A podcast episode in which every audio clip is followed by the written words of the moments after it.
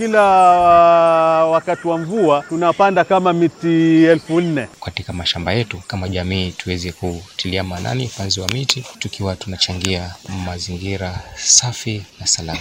Mabadiliko ya tabia nchi ni mfumo wa mabadiliko ya hewa ambayo kwa urefu ama ufupi husababisha madhara kwa jamii na nchi kwa jumla.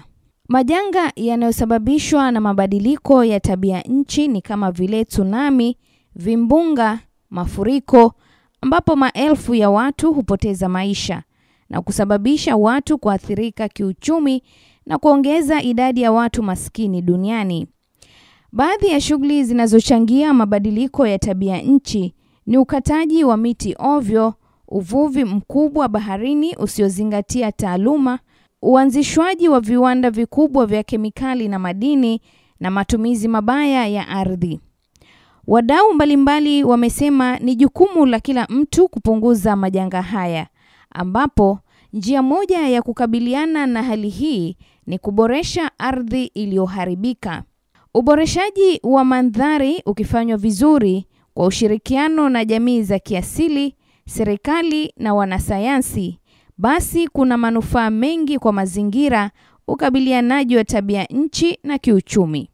Nilipata fursa ya kuzuru baadhi ya mashirika yanayojishughulisha na utunzaji wa mazingira wakishirikiana na jamii kwa njia asilia baada ya mazingira hayo kuharibiwa. Othman Sadik kutoka kijiji cha Makongeni, kaunti ya Kwale, ni afisa mshirikishi wa mradi wa jamii wa Mikoko Pamoja. Mradi mradi unaohusisha utengenezaji wa hewa kaa kutokana na mikoko.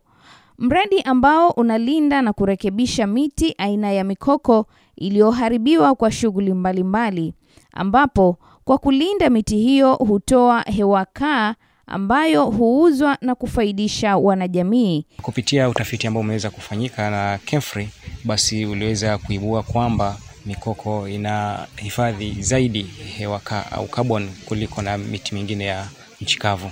Basi kupitia hilo lilikuja wazo la kwamba vipi jamii inayoishi karibu na mikoko iweze kufaidika. Basi shirika la kijamii likaweza kuanzia hapo na kutengenezwa kamati simamizi ya mradi ambayo inatokea vijiji viwili. Je, wanakijiji wanajishughulisha vipi na mradi huo? Zoezi haswa kwenye mradi ambazo zinafanywa ni kuweka nasari kupanda pamoja pia na upimaji wa mikoko ambayo inafanywa mwezi wa nne, wa nane na mwezi wa kumi na moja. Hii ni kuweza kujua kwamba namna gani msitu unavyokuwa na pia kuonekana kwamba msitu haujaharibiwa au umeharibiwa. Hii ili ni kuonekana kwamba kuweza kutimiza malengo ya mradi kwa mwaka. Hii mikoko yenyewe ni ya asili ama ilifanya kupandwa? Katika Gazi Bay ambayo tunazungumzia Uh, msitu huu kwanza uko na eneo la mikoko liko na ekari mia sita na kumi na tano.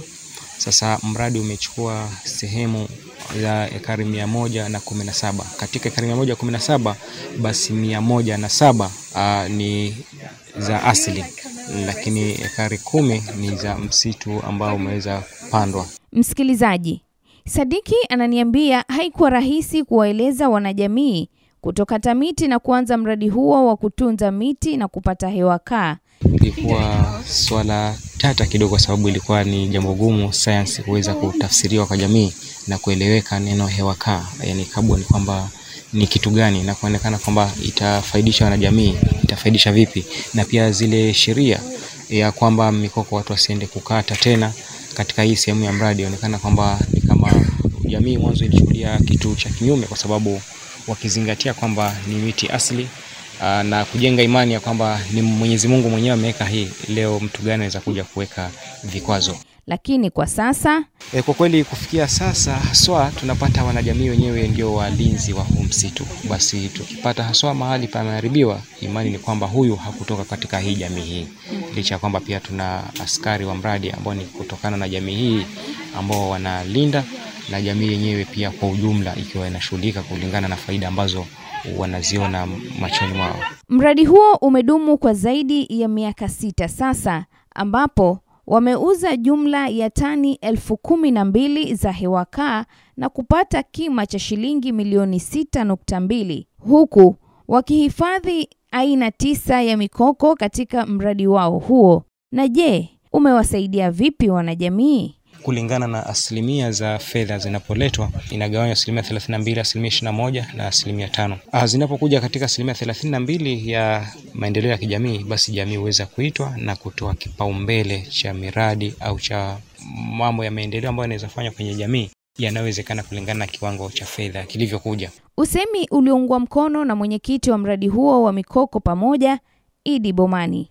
Yeye ametoka kijiji cha Gazi katika kaunti ya Kwale.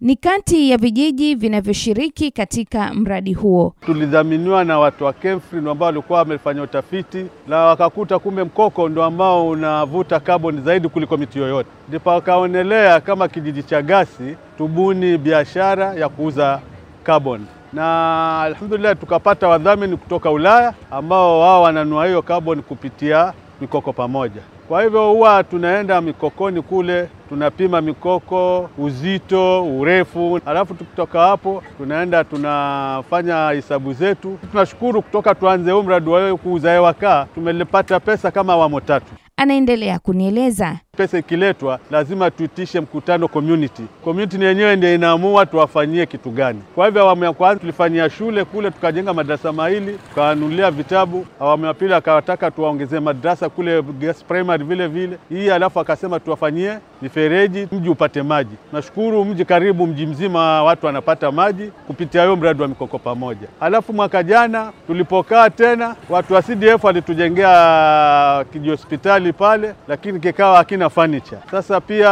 watu wa community wakaamua afadhali pia tununue furniture tupeleke pale hospitalini. Anasema kila msimu wa mvua wanahakikisha kuwa wanapanda miti licha ya changamoto wanazopitia. Kila wakati wa mvua tunapanda kama miti elfu nne. Kwa hivyo tatizo ni kwamba kuna changamoto, kwa sababu tukipanda mikoko kama hiyo elfu nne pengine itakayobaki ni kama elfu mbili kwa sababu ya maji, sengine inachukua baadhi ya hiyo miti, kwa sababu tunapanda huko majini.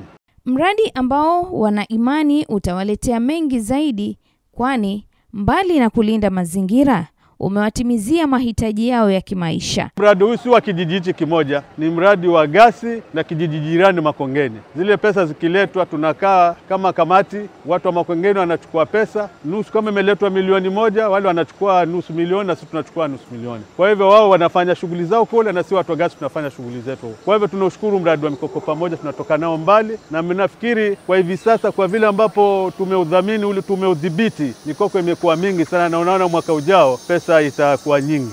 Sadiki alikuwa na wito huu ni kuwa makini wakati haswa masuala ya mazingira yanapozungumziwa, ambapo kwamba moja litachangia uhifadhi wa misitu, na uhifadhi wa misitu si misitu tu ambao kwamba tunasema inamilikiwa na serikali, bali hata katika mashamba yetu kama jamii tuweze kutilia maanani upanzi wa miti, tukiwa tunachangia mazingira safi na salama.